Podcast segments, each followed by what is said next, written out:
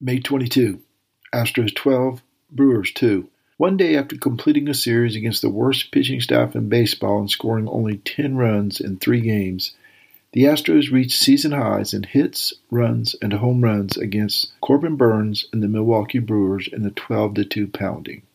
Yordan Alvarez had a grand slam among his two homers as the Astros pounded the Brewers for their eighth consecutive victory.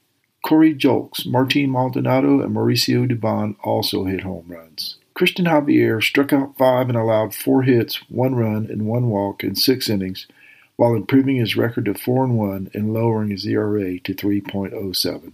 The Astros are now 18 and 4 when the starting pitcher has a quality start and 10 and 15 when they don't. Seth Martinez, the recently activated and recalled Parker Mushinski, and Ryan Stanek all ate an inning in the blowout. The Astros are 28 and 19 and one game behind the Texas Rangers.